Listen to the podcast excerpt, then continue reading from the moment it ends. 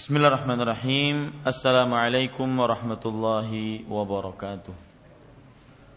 Shuri anfusina wa sayyiati a'malina.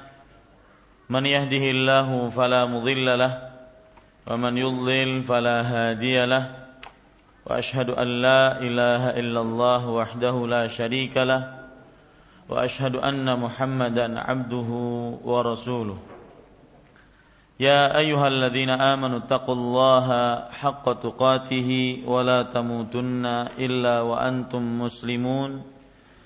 يا أيها الناس اتقوا ربكم الذي خلقكم من نفس واحدة وخلق منها زوجها وبث منهما رجالا كثيرا ونساء واتقوا الله الذي تساءلون به والأرحام إن الله كان عليكم رقيبا. يا أيها الذين آمنوا اتقوا الله وقولوا قولا سديدا. يصلح لكم أعمالكم ويغفر لكم ذنوبكم. ومن يطع الله ورسوله فقد فاز فوزا عظيما. أما بعد فإن أصدق الحديث كتاب الله. وخير الهدي هدي محمد صلى الله عليه وعلى آله وسلم وشر الأمور محدثاتها وكل محدثة بدعة وكل بدعة ضلالة وكل ضلالة في النار Alhamdulillah kita bersyukur pada Allah Subhanahu wa taala pada hari ini Senin malam Selasa tanggal 6 Rajab 1435 Hijriah kita duduk bersama mengkaji kembali kitab Bulughul Maram min Adillatil Ahkam yang ditulis oleh Al-Hafidh Ibnu Hajar Al-Asqalani rahimahullahu taala. Salawat dan salam semoga selalu Allah berikan kepada Nabi kita Muhammad sallallahu alaihi wa ala alihi wasallam pada keluarga beliau, para sahabat, serta orang-orang yang mengikuti beliau sampai hari kiamat kelak. Saya berdoa dengan nama-nama Allah yang husna dan sifat-sifatnya yang ulia. Allahumma inna nas'aluka ilman nafi'an wa rizqan tayyiban wa amalan mutaqabbala. Wahai Allah, sesungguhnya kami memohon kepada Engkau ilmu yang bermanfaat, rezeki yang baik dan amal yang diterima Allahumma amin Bapak, Ibu, saudara-saudari yang dimuliakan oleh Allah Subhanahu wa taala, kita masih membaca Kitabut Taharah Babu Izalatin Najasati wa Bayaniha. Bab bersuci, eh, kitab bersuci, bab menghilangkan najis dan penjelasannya. Kita baca hadis yang ke-33 di halaman 20 dalam buku terjemah kita. An Abi Samah radhiyallahu anhu qala qala an-nabiy sallallahu alaihi wa ala alihi wasallam yughsalu min baulil jariyati wa yurashu min baulil ghulam akhrajahu Abu Dawud wan Nasa'i wa sahahahu al-Hakim. Artinya dari Abu Samah radhiyallahu anhu beliau berkata Rasulullah sallallahu alaihi wa alihi wasallam bersabda membersihkannya yaitu kencing bayi perempuan dengan dicuci dan kencing bayi laki-laki cukup dengan diperciki. Hadis diriwayatkan oleh Imam Abu Daud An-Nasai dan disahihkan oleh Imam Al oleh Imam Al Hakim rahimahullahu taala. Poin yang pertama hadis ini adalah Abu Samah. Abu Samah itu adalah kunyah. Yaitu poin yang pertama biografi perawi yang meriwayatkan hadis ini. Beliau adalah Abu Samah. Dalam terjemahannya Abu Samah. Dan itu adalah kunyah. Kunyah yaitu panggilannya.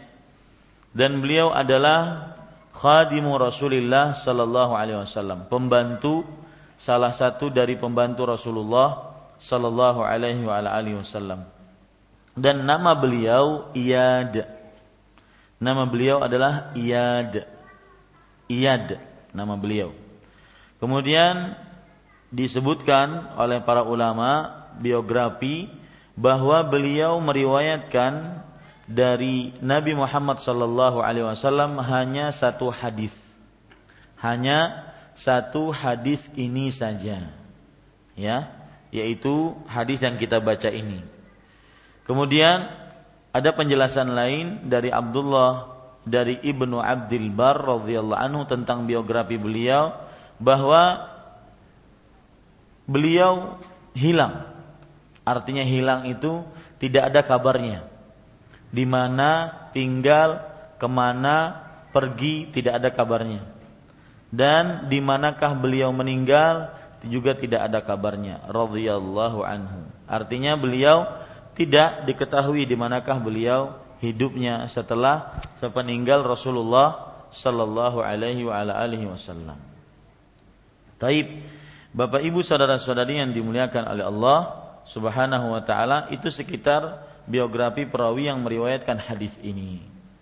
Kemudian hadis ini berbunyi Nabi Muhammad sallallahu alaihi wasallam bersabda, "Yughsalu min baulil jariyati wa yurashu min baulil gulam." Artinya kencing bayi perempuan dibersihkan dengan dicuci dan kencing bayi laki-laki cukup dengan diperciki.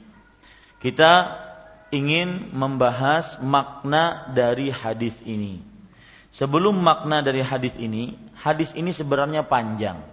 Jadi ada ceritanya. Ya, hadis ini ada ada ceritanya. Coba perhatikan cerita panjang diriwayatkan oleh Imam Abu Daud cerita hadis ini yaitu bahwa Abu Samah berkata, "Kuntu akhdimun Nabiya sallallahu alaihi wasallam." Aku pernah menjadi pembantu Rasulullah sallallahu alaihi wasallam. Fakana idza arada an yaghtasila qala wallini qafaka. Artinya, maka Rasulullah sallallahu alaihi wasallam jika ingin mandi, beliau mengatakan, "Wahai Abu Samah, berpalinglah dariku perlihatkan tengkukmu kepadaku artinya berpalinglah kepada berpalinglah dariku fa wallihi qafaya fa asturuhu bihi. Maka aku pun berpaling untuk menutupi Rasulullah sallallahu alaihi wasallam sedang mandi. Fa utiya bi Hasanin au Husain bala ala sadrihi. Lalu ketika mandi tersebut didatangkan kepada Rasulullah cucu beliau Hasan dan Husain.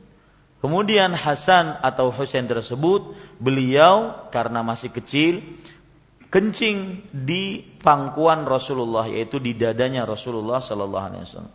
Fajitu aghsiluhu maka aku pun datang setelah Nabi Muhammad SAW mandi aku pun datang untuk membasuh air kencing dari Hasan dan Husain tadi.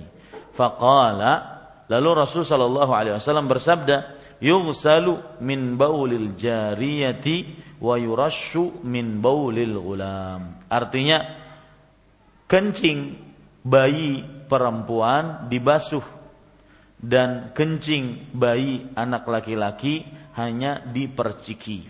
Di sini Bapak Ibu saudara-saudari yang dimuliakan oleh Allah, Al-jariyah kata-kata bayi perempuan di sini adalah bayi nih catat ya bayi perempuan kasih footnote bayi perempuan adalah as-saghiratul lati fi zamanir radha. Bayi perempuan yang masih menyusu. Ya bayi perempuan yang masih menyusu. Jadi maksud dari e, bayi perempuan di sini adalah bukan perempuan yang umur berapa berapa tidak. Akan tetapi bayi perempuan yang masih apa menyusu. Menyusu otomatis umurnya satu tahun dua tahun ya. Taib. Kemudian bapak ibu saudara saudari yang dimuliakan oleh Allah disebutkan di sini wa yurashu yurashu ya. Bapak ibu saudara saudari yang dimuliakan oleh Allah subhanahu wa taala Artinya adalah kalau diartikan di sini diperciki. Kalau kita perhatikan yurashu ay yusabbu alaihi al-ma'u bihaitsu ya'ummu makanal baul. Artinya dituangkan air. Jadi bukan sebenarnya sekedar diperciki. Dituangkan air. Ya. Dituangkan air yang mencakup seluruh tempat yang terkena kencing jadi kata-kata diperciki kasih footnote lagi, kasih tanda kaki, catatan kaki. Maksud daripada diperciki di sini adalah disiram air di tempat yang terkena kencing tersebut. Bukan diperciki selesai begitu tidak. Ya, tetapi disiram air dan siraman air tersebut mengenai air kencing yang tadi ya air kencing yang kena tempat tersebut. Itu namanya yurashu. Ya karena di sini dijelaskan yusabbu alaihi al-ma'u bihaitsu ya'ummu makanal baul.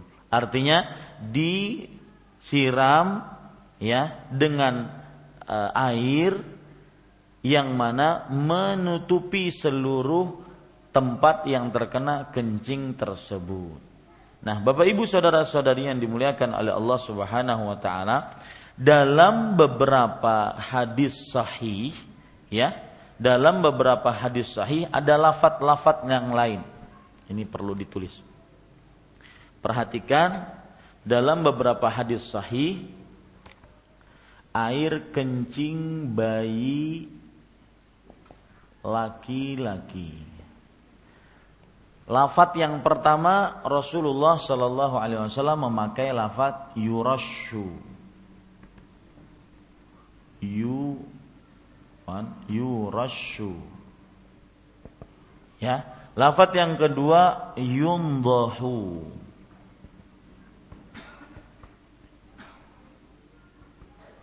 Ini maknanya semuanya sama. Yurashu, yundahu, Artinya tadi yang Bapak tulis apa? Menyiramkan air di tempat yang terkena air kencing. Apa bedanya dengan diperciki?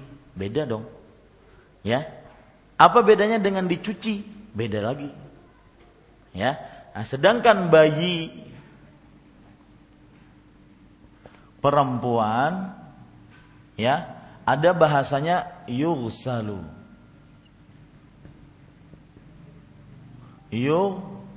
salu. Nah, kita lihat lafat-lafat yang lain. Ada hadis yang diriwayatkan dari Ali bin Abi Thalib radhiyallahu anhu yundahu min baulil baulul gulami wa yughsalu baulul jariyati. Artinya yundahu sama dengan yurashu ya dan yughsalu yundahu disirami air di atas kencing anak laki-laki atau bayi laki-laki. Sedangkan dibasuh kencing bayi perempuan. Ya, ini lafat-lafat ini Bapak Ibu saudara-saudari ya, ini yang dipakai. Jadi dua ini sama. Dua ini sama artinya dan sedangkan ini dibasuh. Ini jelas tidak ada bedanya dibasuh. Ini cuma satu lafat. Kalau bayi perempuan air kencingnya kena sini maka dibasuh. Apa bedanya dibasuh? Dibasuh, dikucak. Ya, dibasuh apa? Disirami air kemudian dikucak. Nah, itu bedanya dibasuh dengan yurashu dan yundahu. Jadi kata-kata diterjemahkan di situ diperciki tidak mencukupi makna diperciki adalah menyiramkan air atas tempat atau sesuatu yang terkena air kencing tadi. Dan bahasanya bisa dua yurashu atau yundahu. Dua-duanya sama. Dua-duanya sama artinya. Taib. Kemudian Bapak Ibu saudara-saudari yang dimuliakan oleh Allah ada penjelasan lain di sini bahwa yang dimaksud dengan bayi laki-laki catat ada kasih ta, apa catatan kaki bayi laki-laki adalah Coba perhatikan riwayatnya, uh, tulis dulu catatan kakinya. Bayi laki-laki maksudnya adalah bayi yang belum makan apa pun kecuali air mis susu ibunya. Yang belum makan apa pun kecuali air susu ibunya. Lihat riwayatnya, riwayat Bukhari dan Muslim bahwa Ummu Qais bintu Mihsan annaha atat bibnin laha saghirin lam yakulit ta'ama. Perhatikan baik-baik. Bahwasanya Ummu Qais bintu Mihsan pernah membawa anak laki-lakinya yang kecil yang belum makan apa-apa kecuali air minum air susu ibunya. Lam yakulit ta'am. Yang mana dia tidak makan makanan apa-apa kecuali air susu ibunya. Kepada Rasulullah sallallahu alaihi wasallam fa ajlasa Rasulullah sallallahu alaihi wasallam fi hijrihi kemudian Rasulullah SAW mendudukannya di pangkuannya fabala ala thawbihi fada'a bima'in famadahu wa lam yaghsilhu kemudian ternyata anak dari Ummu Qais tadi laki-laki atau perempuan laki-laki ya beliau eh, dia kencing di pangkuan Rasulullah. Maka Rasulullah SAW pun menyiramnya dengan air dan tidak membasuhnya. Nah, ini menunjukkan sudah kita pahami beberapa hal ya. Al-jariyah di sini adalah anak yang masih menyusu. Bayi perempuan maksudnya di sini apa? Bayi yang masih me menyusu. Berarti kurang dari dua tahun. Ya. Sedangkan al-ghulam, bayi laki-laki di sini adalah bayi yang masih menyusu dan tidak makan kecuali air susu ibunya. Ya, ini. Kemudian yang sudah kita pelajari juga di sini maksud diperciki sudah kita kasih footnote, kasih catatan kaki, yaitu apa maksud diperciki? Disiram air, ya jadi kalau seandainya ada anak-anak ya kencing di karpet, apa yang kita lakukan? Angkat, angkat, nggak usah. Sirami air, ya selesai. Kapan dia kering, berarti itu sudah su suci. Islam itu mudah. Ya, Islam itu sangat sangat mudah. Masih bau hancing, Ustaz. Nah, itu lain urusan. Yang kita bicarakan sekarang suci atau ti tidak. Mun masih bau hancing maka ya mungkin kita masukkan ke laundry itu itu baru bersih ya. Ini beda dengan suci dengan bersih itu beda. Ya taib. Bisa dipahami ya Bapak Ibu saudara-saudari yang dimuliakan oleh Allah Subhanahu wa taala. Taib.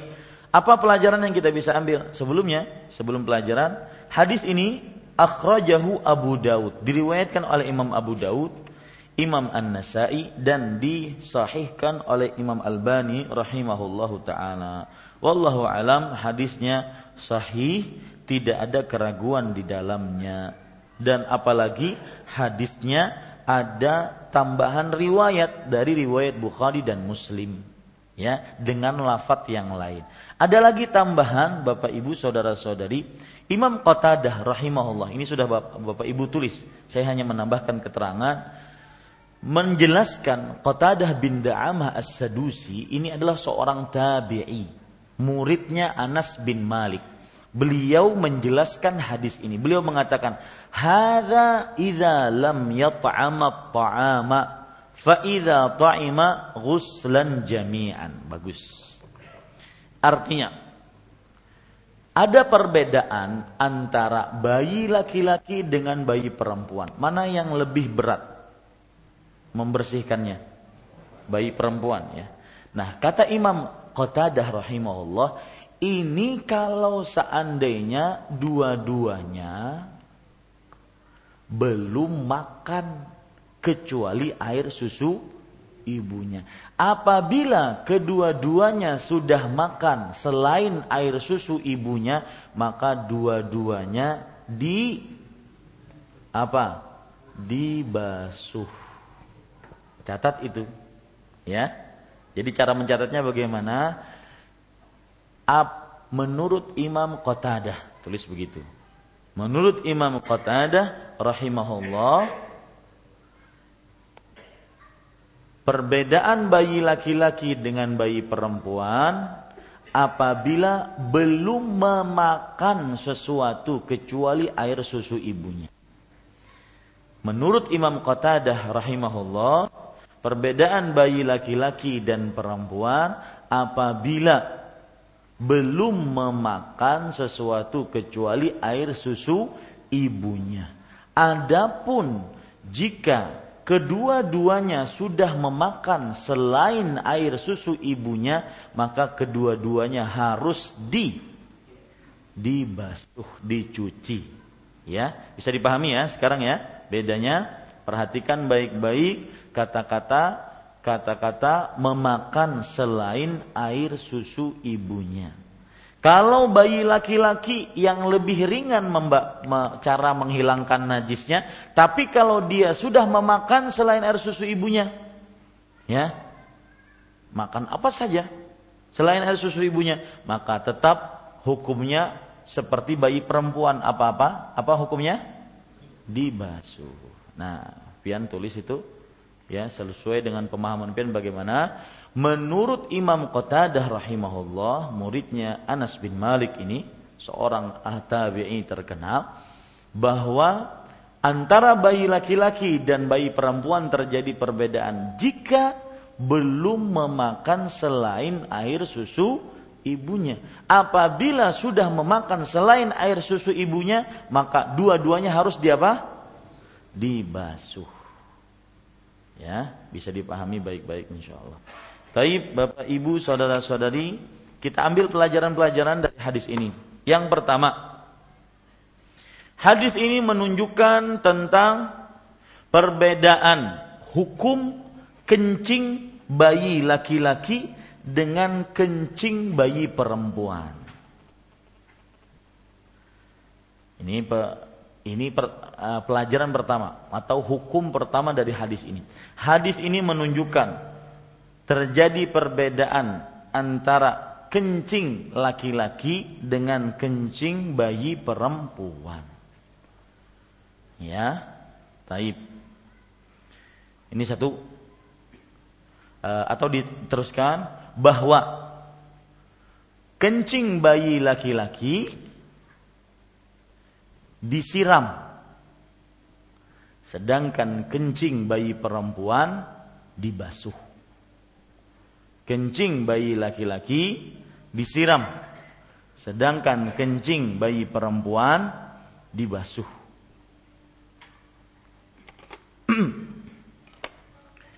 Pelajaran yang kedua.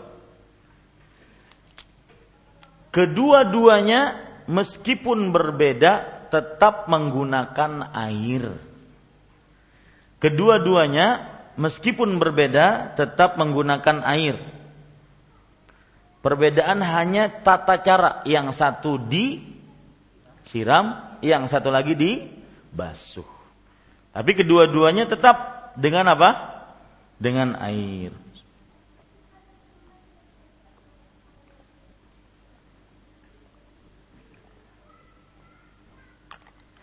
Hukum yang ketiga yaitu disiram terkait dengan makanan sebelum saya ulangi disiram terkait apabila bayi laki-laki belum memakan selain air susu ibunya. Ini hukum yang ketiga. Disiram terkait apabila bayi laki-laki belum memakan selain air susu ibunya. Adapun jika sudah memakan selain air susu ibunya, maka apa hukumnya? Dibasuh sama dengan bayi perempuan. Nah, ini hukum yang ketiga.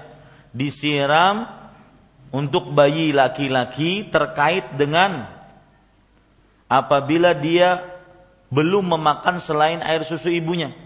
Apabila sudah memakan selain air susu ibunya, maka apa yang terjadi? harus di dibasuh. Taib. Itu yang keberapa? Yang ketiga. Dan dalilnya banyak sekali ya. Dalam hadis riwayat Muslim, lam yablugh an ya'kulat ta'am. Dia belum sampai untuk makan makanan, ya. Banyak sekali dalil-dalil yang menunjukkan bahwa yang dimaksud dari al-ghulam bayi laki-laki yang masih menyusu dan belum memakan kecuali air susu ibunya. Taib. Yang keberapa? Yang keempat sekarang. Yang keempat dan bukan maksud bayi laki-laki adalah yang belum makan apa-apa.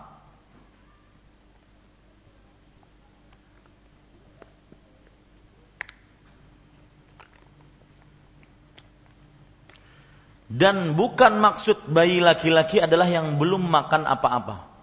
Karena nanti ada orang berbicara, Ustadz, ketika bayi laki-laki itu hari ketujuh, bukankah dia ditahnik? Otomatis dia sudah makan selain air susu ibunya. Paham ya? Nah, maka jawabannya bukan itu yang dimaksud. Bukan berarti dia belum makan apa-apa.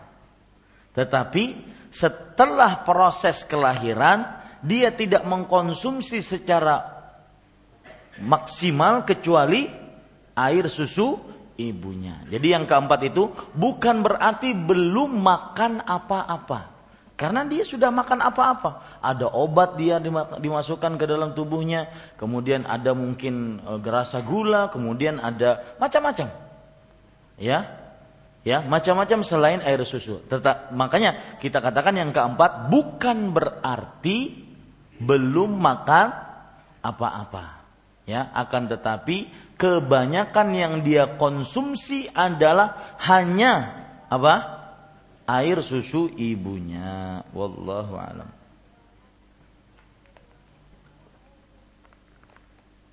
Taib.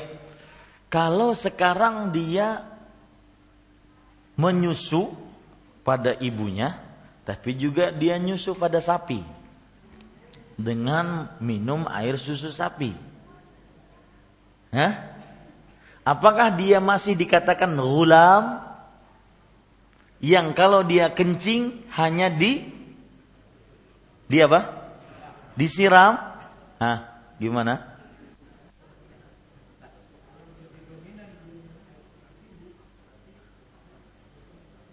Kalau kata Kasiful, kalau seandainya dia lebih dominan minum air susu ibu, maka berarti dia masih gulam.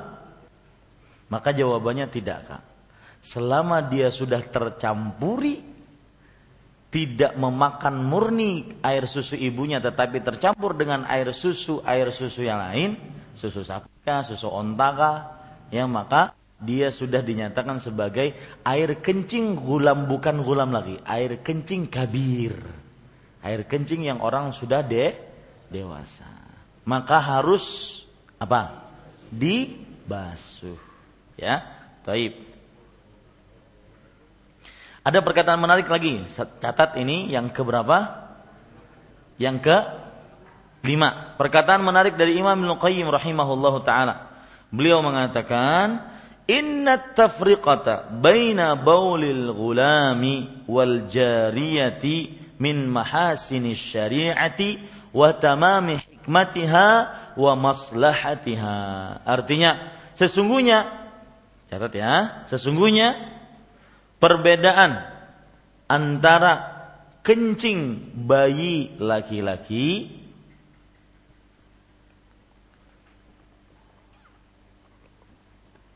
dan kencing bayi perempuan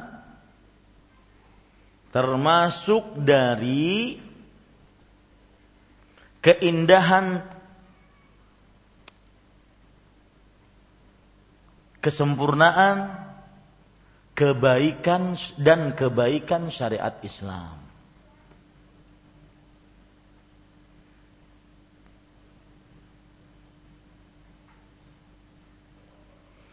ya keindahan kesempurnaan dan kebaikan syariat Islam kemudian beliau menjelaskan jangan dicatat ini nanti terlalu lambat saya e, bapak saya terangkan dulu baru nanti dicatat Belum menjelaskan perbedaan antara bayi laki-laki dengan bayi perempuan ada tiga. Perhatikan ya, perhatikan dulu, jangan dicatat.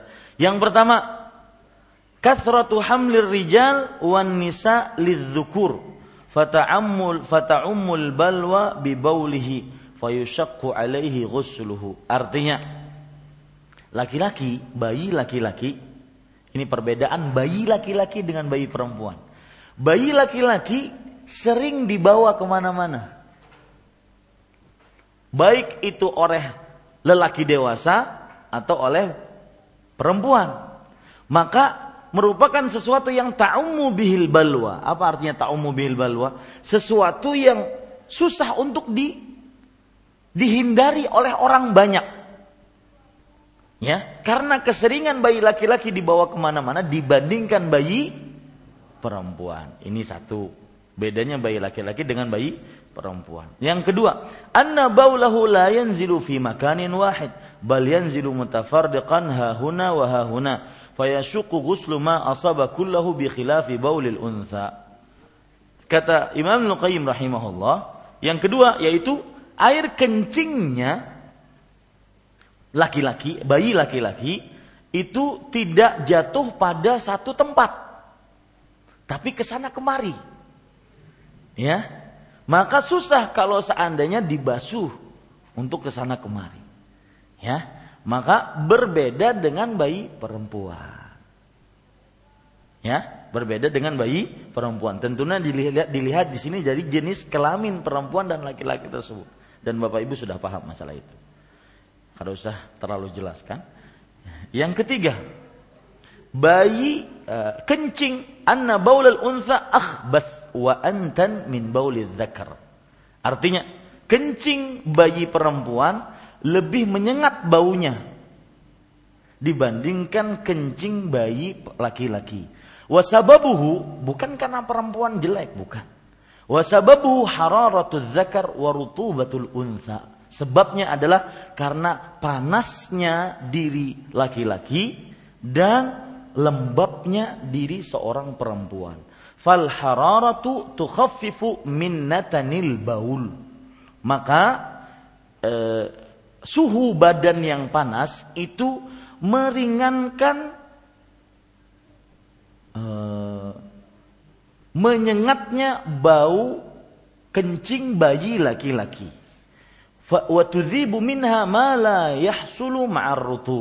Dan akan menghilangkan bau menyengat dari ba kencing bayi laki-laki yang tidak terjadi pada kencing bayi perempuan yang dipenuhi dengan rutubah kelembaban. Wahadhihi ma'anin mu'athiratun yuhsinu i'tibaruha fil farq. Dan ini makna-makna yang sangat luar biasa memberikan pengaruh penting baik untuk kita jadikan sebagai sebuah pemikiran antara bedanya antara laki-laki dengan perempuan. Masih ingat bedanya bayi laki-laki dengan bayi perempuan? Yang pertama apa? Sering dibawa ke mana-mana. Berbeda dengan perempuan. Catat itu ya. Perbedaan bayi laki-laki dengan bayi perempuan. Bayi laki-laki sering dibawa ke mana-mana. Beda dengan bayi perempuan. Yang kedua apa? kalau kencingnya bayi laki-laki itu tersebar ke mana-mana, ya, tersebar ke mana-mana, cipratannya ke mana-mana. Sedangkan dan itu menyulitkan untuk dibasuh selalu, tetapi tidak sulit kalau disiram. Nah, menunjukkan bahwasanya berbeda dengan bayi perempuan. Taib yang ketiga apa? Bahwasanya uh, suhu tubuhnya ya bau bayi eh, bau kencing bayi laki bayi perempuan beda dengan bau kencing bayi laki-laki. Itu disebutkan oleh Imam Ibnu Qayyim rahimahullahu taala di dalam kitab beliau I'lamul Muwaqqi'in.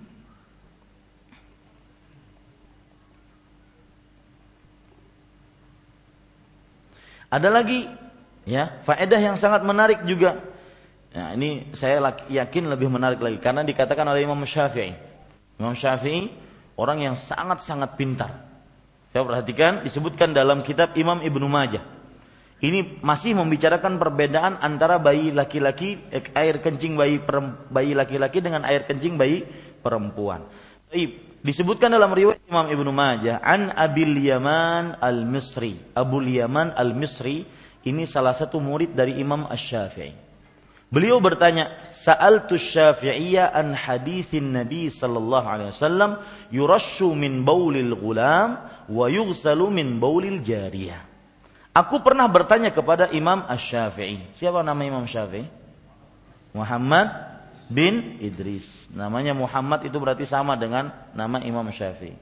Binnya aja mungkin beda. Muhammad bin Idris Syafi'i. Dan beliau adalah seorang yang bernasab Quraisy. Dan beliau juga min alul bait, min alil bait. Keturunan Rasulullah SAW. Kalau di kita Habib. Ya, kalau di kita apa? Habib. Tapi pada ikhwan yang dirahmati oleh Allah Subhanahu wa taala. Imam Ash-Syafi'i rahimahullah pernah ditanya tentang hadis ini bahwa air kencing bayi laki-laki disiram, air kencing bayi perempuan dibasuh. Kata Imam Ash-Syafi'i eh, pertanyaannya berbunyi wal ma'ani jami'an wahidun. Kata Abu Yaman Al-Misri, kenapa harus ada beda? Padahal yang keluar sama kencing-kencing juga. Kenapa yang satu disiram, yang satu di basuh. Padahal yang keluar sama, kencing-kencing juga. Betul begitu. Ya. Lianna baulal gulami minal ma'i tin wa baulul jariyati minal lahmi wad dam. Imam Asy-Syafi'i menjawab, karena kencing bayi laki-laki dari air dan dari tanah. Sedangkan kencing bayi perempuan dari daging dan darah. Nah ini bedanya. Karena tercampur dengan apa? Darah hak, haid nantinya. Silakan azan dulu. Ya, kita lanjutkan. Jadi kata Imam Syafi'i, pertanyaannya faham Pak ya? Abu Yaman Al-Misri bertanya, kenapa kok beda air kencing bayi laki-laki dengan air kencing bayi perempuan kok beda? Padahal kan sama-sama kencing. Yang satu disiram, yang satu dibasuh. Ya, dicuci. Maka Imam Ash-Syafi'i menjawab, lihat pintarnya Imam Syafi'i, sudah saya duga ya. Li'anna baulal ghulami minan ma'i Karena air kencing bayi laki-laki itu berasal dari air dan dari tanah. Sedangkan air kencing bayi perempuan berasal dari daging dan darah. Kemudian Imam Syafi'i menegaskan lagi, fahimta? Au laqinta? Kata Imam Syafi'i, kamu paham gak jawaban saya? kamu paham gak jawaban saya? Sekarang saya nanya, kamu paham gak? Enggak paham kan? Nah beliau jelaskan. Kata Abu Yaman al-Misri, lah saya enggak paham. Inna Allah Ta'ala lama khalaqa Adam khuliqat Hawa min dila'ihi qasir. Artinya, Sesungguhnya Allah ketika menciptakan Adam, lalu Allah menciptakan Hawa. Ya, tulisan Hawa itu ha pakai ha, bukan ha. Hawa bukan. Hawa. Ya, Hawa bukan Hawa. Hawa. Hawa min dila'ihil qasir.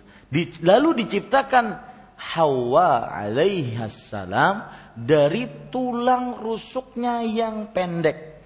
Fasara maka jadi baulul gulami minal ma'i wattin. Air kencing bayi laki-laki berasal dari air dan tanah karena memang Nabi Adam diciptakan dari mana? Dari tanah.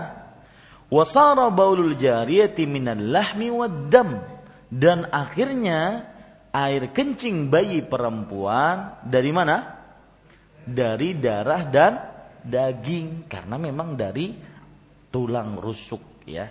Qala li fahimta qultu na'am. Maka Imam Asy-Syafi'i mengatakan lagi, paham enggak?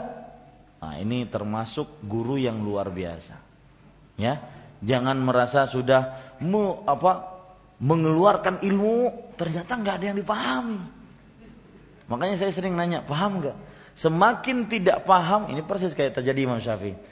Pernah ada orang mengatakan, saya belum paham. Itu saya semakin tertantang untuk menjelaskan. Karena kita ini belajar bukan sekedar pengajian.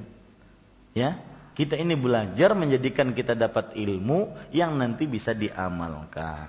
Kemudian baru setelah itu orang tersebut menjawab na'am. Lalu Imam Asy-Syafi'i mengatakan nafa'akallahu bihi. Semoga Allah memberikan manfaat kepadamu dengan hadis tadi dan penjelasannya tadi. Lihat, sudah diajarin, ajarinya sabar, kemudian didoakan. Ini yang disebut dengan guru Rabbani. Ya, ulama yang Rabbani, tidak sedikit-sedikit marah, tidak sedikit-sedikit naik pitam, tidak. Nah, ini Bapak Ibu saudara-saudari yang dimuliakan oleh Allah Subhanahu wa taala. Makanya Ibnul Mulakin mengatakan wahada azizun hasan. Dan ini penjelasan dari Imam Syafi'i ini adalah penjelasan yang sangat berharga dan jarang dan sangat baik. La ya'dilu anhu ila ghairihi. Tidak boleh kita berpaling dari selainnya kepada ke, uh, berpaling darinya untuk pergi kepada pendapat selainnya. Wal ajabu yang anehnya anna ashab syafi'iyah ahmalu dzalika fi kutubihim wa huwa qawlu imamihim. Yang anehnya para orang-orang yang bermadhab syafi'i meremehkan perkataan ini padahal itu adalah perkataan imam mereka. Mulai saat ini para ikhwas sekalian saya menyinggung tadi bagaimana Imam Syafi'i sabar. Coba bergaul sabar bergaul dengan orang itu yang sabar mulai saat ini. Saya mengajak diri saya pribadi dan juga kepada Bapak Ibu saudara-saudari sekalian, jangan mudah naik pitam, jangan mudah berpencar, jangan mudah berselisih, ya. Masih banyak urusan-urusan yang lebih luar biasa dibandingkan hanya berselisih pendapat. Baik, kemudian yang ke Nah, yang ketujuh. Yang ketujuh, Hukum selanjutnya yang ketujuh adalah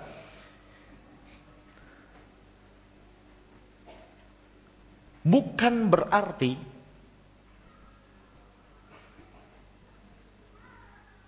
ketika air kencing bayi laki-laki disiram menunjukkan kepada kesuciannya. Ini beda ya. Bukan berarti ketika air kencing bayi laki-laki disiram menunjukkan kepada kesuciannya.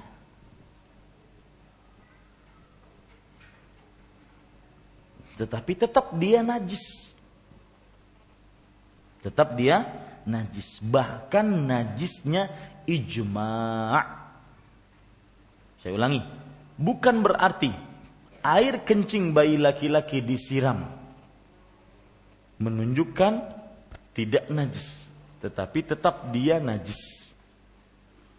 Bahkan najisnya adalah apa? Ijma. Lihat perkataan Imam An-Nawawi sebutkan dalam kitab Al-Minhaj syarah Sahih Muslim, "Wa qad naqala ba'du ashabina al-ijma'a ala najasatihi wa innahu lam yukhalif fihi illa Dawudul Zahiri." Dan kata Imam Asy-Syafi'i, mazhab kami dari Syafi'i menukilkan ijma' akan najisnya air kencing bayi laki-laki. Tidak ada yang menyelisihi ijma ini kecuali Daud Al-Zahiri. Taib. Ini para ikhwan yang dirahmati oleh Allah Subhanahu wa taala. Ya, itu yang bisa kita sampaikan tentang uh, faedah-faedah dan sebelum kita sholat isya, saya ingin mengingatkan kepada bapak ibu saudara-saudari sekalian, meskipun dalam perihal membersihkan air kencing bayi laki-laki dengan bayi perempuan terjadi perbedaan pendapat, eh, perbedaan caranya, tetapi dalam perlakuan, dalam kasih sayang, di dalam pemberian hadiah tidak boleh dibedakan. Rasul Shallallahu Alaihi Wasallam bersabda kepada Bashir, bapaknya Nu'man radhiyallahu anhu. Kata beliau, "Akullu waladika nahalta mithlahu?" Apakah setiap anakmu kamu berikan hadiah sebagaimana engkau berikan kepada Nu'man hadiah?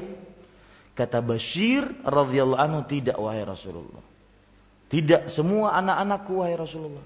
Kemudian Nabi Muhammad SAW bersabda, Ayasurruka an yakunu fil birri laka sawa?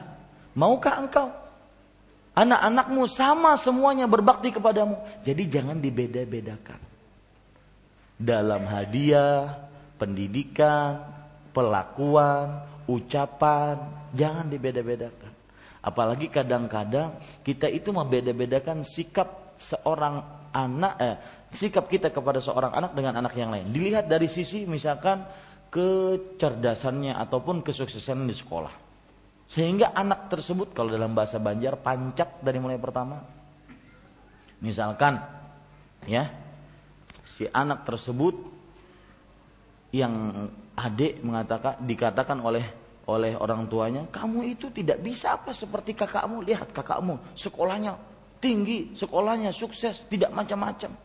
Maka sang anak ini akhirnya selalu merasa dia tidak bisa dan tidak bisa di hadapan, tidak bisa baik di hadapan orang tuanya. Akhirnya dia selalu down mental.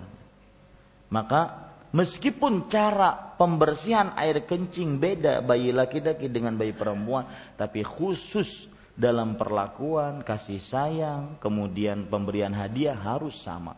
Karena Rasulullah SAW bersabda dalam hadis riwayat Bukhari, "Ittaqullah wa'dilu baina auladikum." Bertakwalah kepada Allah dan berlaku adillah di antara anak-anak kalian.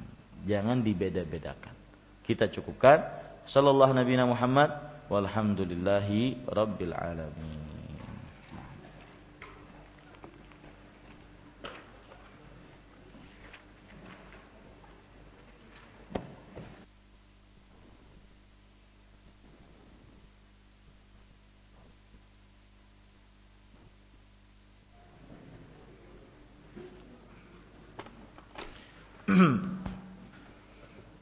Bismillahirrahmanirrahim. Alhamdulillahirabbil alamin. Wassallallahu wasallam wa baraka ala abdihi wa rasulih nabiyina Muhammad wa ala alihi wa sahbihi ajma'in. Amma ba'du. Alhamdulillah kita bersyukur pada Allah Subhanahu wa taala yang telah memudahkan kita untuk menyelesaikan salat Isya secara berjamaah salah satu kewajiban dari kewajiban-kewajiban yang Allah berikan kepada seorang muslim. Salawat dan salam semoga selalu Allah berikan kepada Nabi kita Muhammad sallallahu alaihi wa alihi wasallam pada keluarga beliau, para sahabat serta orang-orang yang mengikuti beliau sampai hari kiamat kelak. Saya berdoa dengan nama-nama Allah yang husna dan sifat-sifat yang mulia. Allahumma inna nas'aluka ilman nafi'an wa rizqan tayyiban wa amalan mutaqabbala. Wahai Allah, sesungguhnya kami memohon kepada Engkau ilmu yang bermanfaat, rezeki yang baik dan amal yang diterima. Allahumma amin. Untuk sesi selanjutnya kita mengangkat sesi pertanyaan ataupun e, masukan, saran atas apa yang sudah kita jelaskan tadi. Silahkan jika ada yang ingin bertanya. Nah, ya, Pak Wahyu.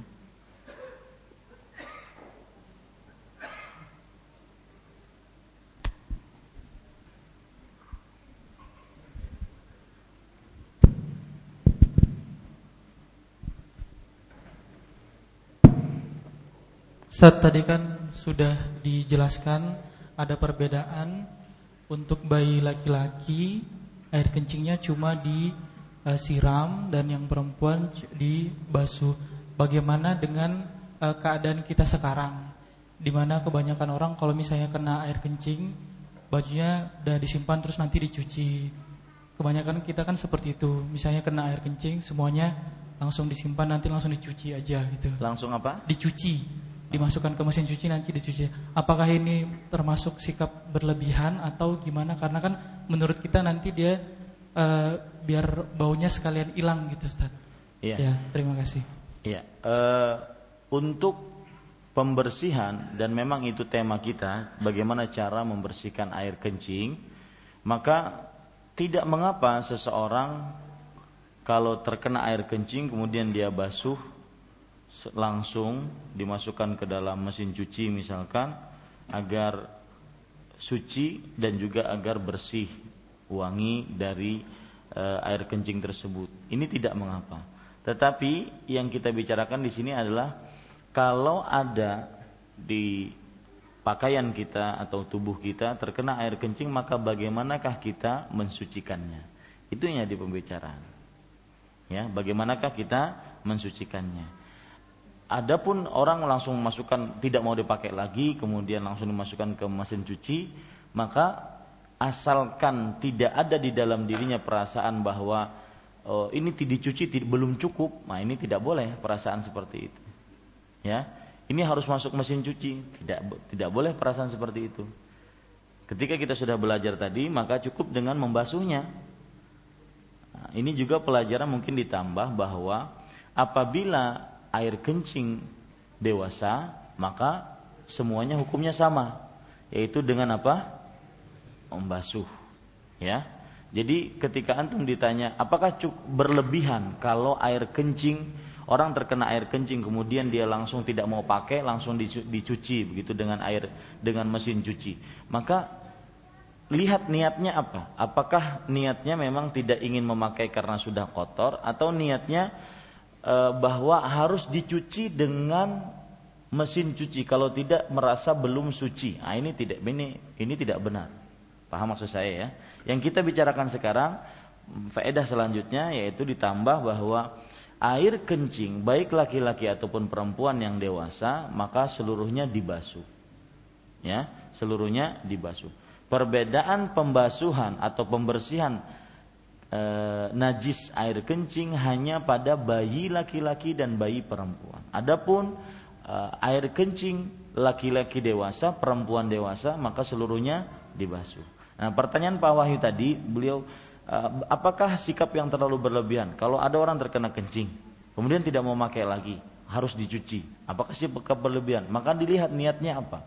Kalau memang itu sudah pakaiannya kotor, kemudian dia ingin memang mencucinya, sekaligus juga ingin mengangkat hadas e, najis najis darinya, maka ini tidak mengapa. Tapi kalau seandainya perasaannya, keyakinannya tidak cukup hanya dengan dibasuh, harus dicuci, harus disabuni, maka ini tidak benar.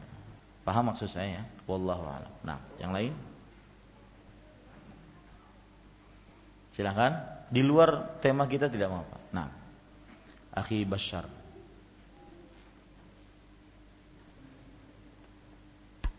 Caranya mensucikan uh, uh, tempat yang luas uh, di tengah-tengah kena najis. Kemudian dibasuh, itu sisa basuhannya itu uh, Biarkan suci apa gimana, Ustaz? Bagus. Ya, misalkan anggap di sini ya, karpet ini ya, ini agak, agak luas. Kemudian ada kencing di situ. Nah, kalau dilihat kencing bayi laki-laki. Sebentar. Kencing bayi laki-laki maka kita cukup siram.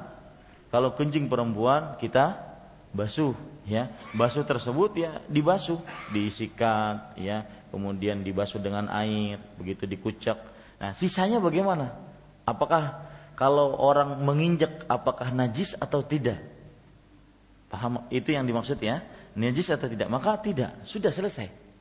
Seperti yang terjadi kepada seorang Arabi, orang Arab dari kampung yang datang lalu seenaknya kencing di pojokan Masjid Nabawi. Kemudian para sahabat Nabi radhiyallahu anhum didiamkan oleh Rasulullah agar kencingnya tidak ke mana-mana. Kemudian Nabi Muhammad SAW minta dibawakan seember air, fa'uhriqa Maka kemudian di eh, apa namanya dituangkan ke situ. Nah itu kan masih ada mungkin masih baunya masih menyengat ataupun masih ada uh, uh, mohon maaf uh, warna-warna kuningnya itu sudah dianggap suci. Asalkan dia disiram seluruhnya.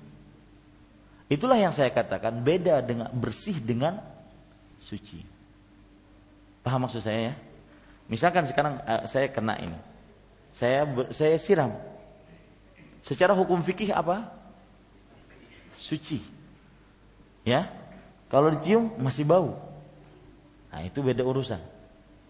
Tapi suci berarti boleh dipakai dipakai untuk sholat. Paham maksud saya? Itu kan yang untuk menjawab yang. Yang yang lain?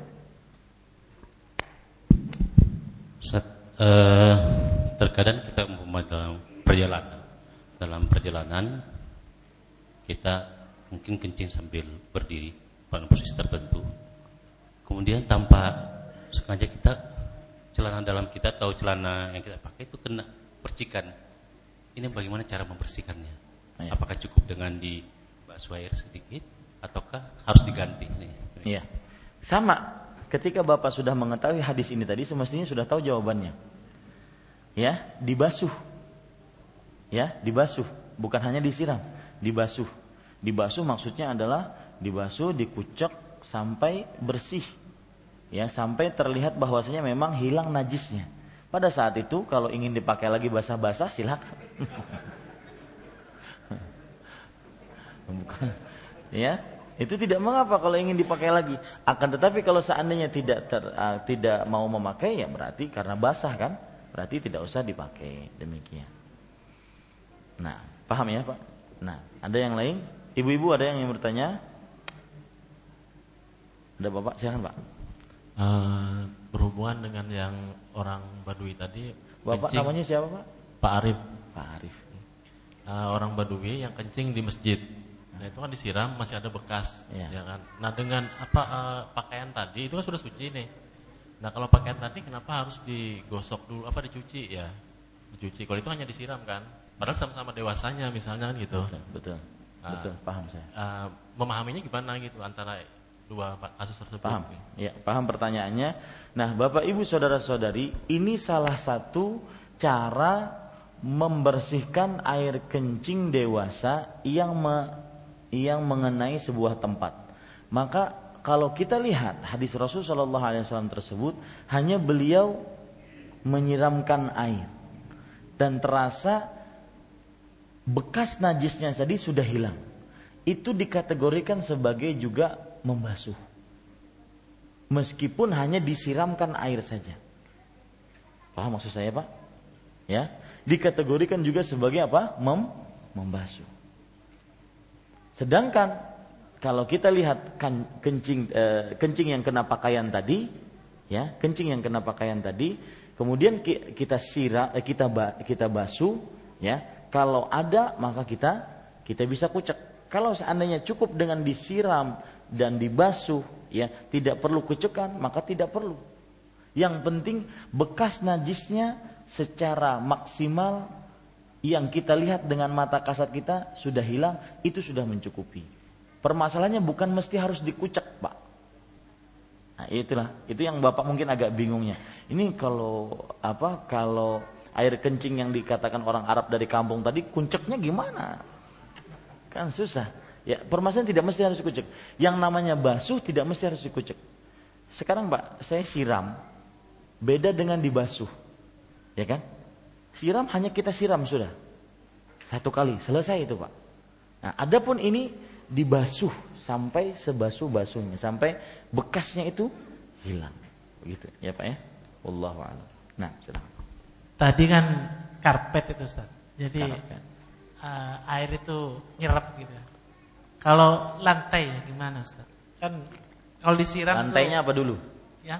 Lantainya apa maksudnya? Uh, keramik, keramik, keramik iya. Taib. Jadi kan kalau disiram tuh kayak uh, kuningnya masih, masih ada. ada. Ya, bekas kencingnya masih ada. Maka jawabannya ya, kita ketika membasuh tadi sama kasusnya dengan uh, Arabi tadi, ya.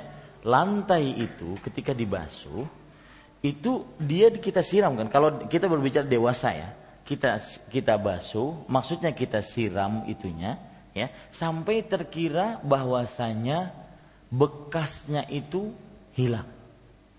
Ya, bekasnya itu apa? Hilang. Jadi kan ada gini Pak, bekasnya. Nah, itu kita siram, kita kita sirami dengan air. Nah, bekasnya itu hilang. Tidak ada lagi bekas kencingnya. Maka itu sudah mencukupi. Tidak perlu kita gosok-gosok ya sampai suci sampai apa? Sampai apa? bersih. Hah? Sisa airnya itu. Tidak mengapa, sudah dinyatakan suci dia. Kenapa? Karena dia sudah terkena air tadi. Paham maksud saya, Pak ya? Demikian. Wallahu a'lam. Nah. Set, uh, di luar tema dari SMS 08195399 sekian sekian. Assalamualaikum Ustaz. Waalaikumsalam. Uh, saya lagi mengandung dalam beberapa bulan ini biasanya setelah sholat isya saya sudah ketiduran jadi tidak sempat untuk melayani suami. Apa saya berdosa? Jazakumullah. Iya, semestinya dia mengatur keadaannya. Ya. Semestinya dia mengatur keadaannya. Kalau seandainya habis sholat isya langsung tidur, kasihan suaminya. Ya, kasihan suaminya, dia harus mengatur keadaannya. Dan di sini letak tenggang rasanya. Kemudian sang suami juga jangan terlalu lama. Ya, misalkan kerja dulu nanti e, baru jam setengah puluh baru mungkin ingin diminta dilayani. Kasihan istrinya sudah bekerja. Jadi intinya di sini adalah tenggang rasa. Ya, tenggang rasa. Mana dilihat keadaan suami atau keadaan istri. Wallahu alam. Sebelum saya lupa saya umumkan malam Kamis setelah kajian tab tauhid kita di masjid ini insya Allah saya masih belum tahu siapa yang mau nyumbang insya Allah akan ada makan-makan di sini jadi satu bulan sekali lah kita begitulah. Bendahara kita ada di sini. Ya. Makan besar, makan nasi nanti. Ya. Ya, gimana? Pak Humas dengan Pak setuju? Bisa diatur katanya. Ya. Kita ingin makan-makan aja mah ya. Biar menghilangkan ketegangan-ketegangan. Baik. Assalamualaikum warahmatullahi wabarakatuh. Waalaikumsalam. Nah, uh, mengenai pakaian perempuan Ustadz kan pakaiannya panjang kadang juga sampai menyentuh tanah lalu seandainya pakaian itu e, tersentuh najis di tanah yang dilewati. Kemudian tanah yang berikutnya kan yang mensucikannya. Bagaimana kalau seandainya tanah yang dilewati itu tidak diketahui ternyata bekas air kencingnya anak laki-laki. Belum ada yang menyiramnya belum ada yang uh, ya belum disiram, kemudian kita lewat apakah itu tanah yang berikutnya itu sudah cukup untuk mensucikannya? Atau bagaimana Ustaz? Ya, sekarang terjadi kerancuan dalam pertanyaan Ibu. E, misalkan ya, e, betul itu apa yang disebutkan oleh Ibu bahwa tanah yang selanjutnya mensucikan apa yang sebelumnya. Air eh, apa namanya pakaian perempuan yang disebut dengan zuyul bidzuyulihinna kata Ummu Salamah radhiyallahu anha ujung-ujung pakaian perempuan itu eh, lebih paling maksimal lebihnya itu satu hasta dari mulai dari mulai mata kaki ya otomatis panjang nah ini kalau seandainya terkena najis pertama kali kemudian akan dihapuskan dengan langkah selanjutnya ternyata langkah selanjutnya pun najis dihapuskan lagi dengan langkah selanjutnya. Nah, begitu Bu ya. Kecuali misalkan langkah selanjutnya, di sini Ibu lihat tangan saya, langkah langkah ini kena najis. Kemudian langkah yang ini akan menghapuskan yang najis tadi. Ya, ternyata ini najis juga. Ibu berhenti di situ. Berarti harus dicuci. Kecuali nanti dilangkahkan satu lagi, berarti terhapus najisnya tadi. Nah, begitu Bu ya. Bisa dipahami ya Bu. Jadi e, kalau berhenti pada pas yang najisnya berarti harus memang disuci di, di apa disucikan tapi kalau seandainya e, ini kena najis kemudian melangkah kena najis lagi aturan melangkah lagi agar kita tidak kena najis lagi ya agar terhapus najis yang sebelumnya tadi maka itulah cara yang disebutkan kecuali kalau berhenti pas kedua-duanya kena najisnya maka harus dibasuh atau dia berjalan memang di tempat-tempat yang yang najis maka itu harus dibasuh. Wallahu a'lam. Nah, silakan ibu-ibu. Assalamualaikum Ustaz. Waalaikumsalam. Uh, bagaimana dengan orang tua yang punya penyakit, misalnya kencingnya nggak merasa? Punya uh, penyakit apa bu? Kencingnya tidak terasa, gitu. Ya. Kemudian beliau sholat pakai pempes. Ya. Waktu sholat itu keluar kencingnya, apakah sholatnya bisa diterima? Iya. Ini e, cara orang yang sholatnya beser. Ini biasa karena penyakit dan karena sudah tua. ya penyakit dan sudah tua maka caranya sama tidak ada bedanya orang yang kena penyakit beser ataupun orang yang karena tua akhirnya dia tidak merasa kencingnya keluar caranya adalah sebelum sholat dia basuh kemaluannya sebersih bersihnya menghilangkan hadas dan menghilangkan najis kemudian setelah itu dia berwudu sebagaimana dia ingin sholat kemudian dia usahakan memakai pembalut yang ataupun memakai uh, popok yang dengan itu dia bisa menahan air kencing sehingga tidak tersebar ke sana kemari. Kemudian ketika sholat dia lalu keluar kencingnya maka jangan difikir, ya karena Allah Subhanahu wa taala berfirman la yukallifullahu nafsan illa usaha. Artinya seseorang tidak dibebani oleh Allah kecuali dengan dengan kemampuannya. Jadi begitu. Nah nanti kalau ingin sholat lagi yang selanjutnya harus basuh lagi, ya. Kemudian ganti e, popoknya tadi. Kemudian setelah itu sholat dia seperti biasa. Wallahu a'lam. Beda dengan permasalahan kalau seandainya dia was-was. Ya, penyakit was-was. Beda dengan penyakit beser. Penyakit was-was ini adalah penyakit dari syaitan. Makanya Allah Subhanahu wa taala berfirman di dalam surat An-Nas, "Qul a'udzu birabb bin nas, malikin nas, ilahin nas, min syarril waswasil khannas." Dari keburukan syaitan yang memberikan rasa was-was. Nah, rasa was-was ini dari syaitan. Otomatis menanggulanginya dengan cara kita tidak boleh menoleh kepada rasa was-was tersebut. Ya. Bahkan saya dulu bertanya kepada Syekh Eh, tentang masalah ini karena dulu saya mempunyai rasa was-was itu. Jadi tidaklah saya kencing kecuali keluar dari kamar mandi kayaknya ada keluar lagi masuk lagi keluar dari kamar mandi masuk lagi terus seperti itu. Sehingga kehilangan jamaah. Itu yang dituju oleh iblis dan syaitan. Kehilangan jamaah menyulitkan orang untuk ber, untuk mengerjakan sholat.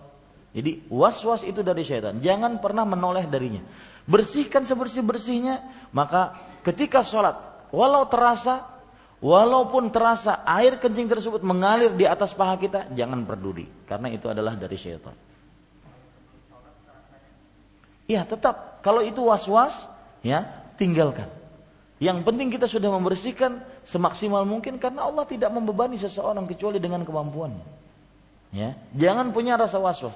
Dan ingat, rasa was-was itu penyakitnya orang ahli ibadah. Saya sering mengatakan bahwa Salah satu trik iblis mengganggu manusia adalah membenarkan sebuah maksiat. Dibisikkan pembenaran terhadap sebuah maksiat.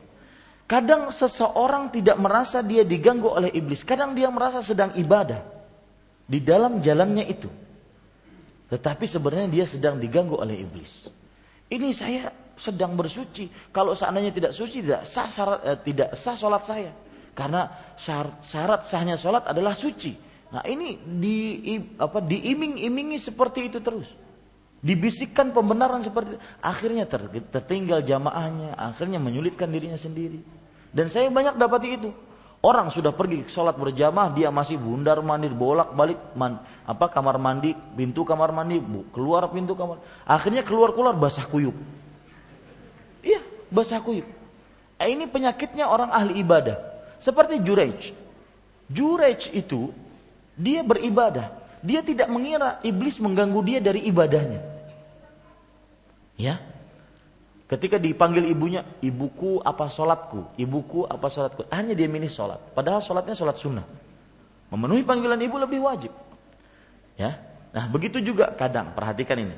Ini sedikit masalah hati, ya, di luar tema. Kadang kita berdalih ingin menegakkan amar ma'ruf nahi mungkar. Padahal kita ingin ria, ingin ujub. Hati-hati itu. Kita berdalih dalam diri kita ingin berdakwah. Padahal kita ingin ria, kita ingin ujub. Ulun sebenarnya kada mau apa mau pada-pada kayak ini. Ya, ingin ria, ingin ujub. Ini permasalahan hati ini hati-hati. Ya. Maka itulah Rasulullah wasallam mengatakan Kalau masa genting, mendingan banyakin ibadah. Nggak usah banyak omong, nggak usah nggak usah banyak tingkah, banyakin ibadah. Stop, ya. Jaga diri, jaga hati, selalu ikhlas kepada Allah, tidak usah masuk macam-macam. Ya, itu seperti itu itu lebih baik. Di sinilah rahasia Rasulullah SAW bersabda, "Al ibadatu fil harji kahijratin ilayya." Beribadah dalam masa genting itu seperti berhijrah kepadaku. Ya. Dan saya katakan kepada Bapak Ibu saudara-saudari sekalian, orang yang bergaul pasti akan mendapatkan gesekan dalam pergaulannya. Maka harus sabar. Innal mu'min alladhi yukhalitun nas wa yasbir ala adahum khairun minal mu'min alladhi la yukhalitun nas wa la yasbir ala adahum. Sesungguhnya orang beriman yang sabar eh, yang bergaul dengan manusia dan sabar lebih baik dibandingkan orang yang beriman yang tidak sabar dan tidak bergaul dengan manusia. Maka pasti selalu ada gesekan-gesekan. Makanya Bapak Ibu Saudara, hati-hati trik iblis tadi, ya. Dia sepertinya ingin memperjuangkan kebenaran, tapi sebenarnya di situ ingin ria, ingin ujub, ingin sum'ah. Habislah amalnya di situ. Hati-hati, ya. Mudah-mudahan bermanfaat. Ada lagi ibu-ibu di belakang? Nah, silakan Pak Haji Sarti. Kasih.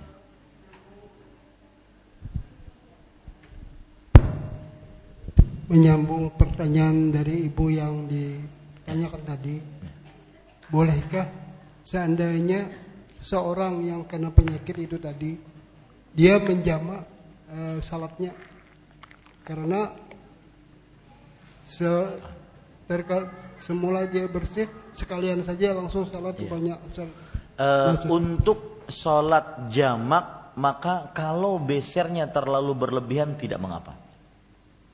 Karena jamak itu berpusat berpusat pada diperlukan atau tidak. Ya, jamak lebih identik dengan perlu atau tidak. Kalau seandainya besernya terlalu berlebihan, ya beser banget, maka dia bisa menjamak dengan jamak suri namanya. Sebagaimana yang dilakukan oleh orang-orang yang istihadah yang istihadahnya terlalu besar. Istihadah selain haid ya, darah yang keluar selain haid, dia bisa jamak-jamak suri. Bagaimana jamak suri itu? Dia kerjakan zuhur mendekati waktu asar.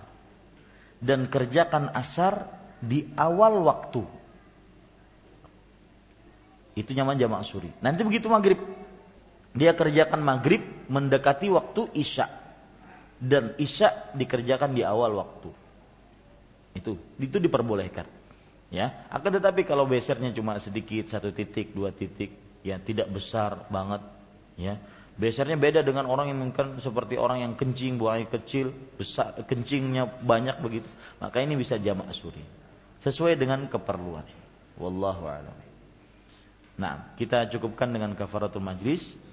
Uh, subhanakallah bihamdika asyhadu an la ilaha illa anta astaghfiruka wa atubu ilaik. Sallallahu nabiyana Muhammad walhamdulillahi rabbil alamin. Wassalamualaikum warahmatullahi wabarakatuh.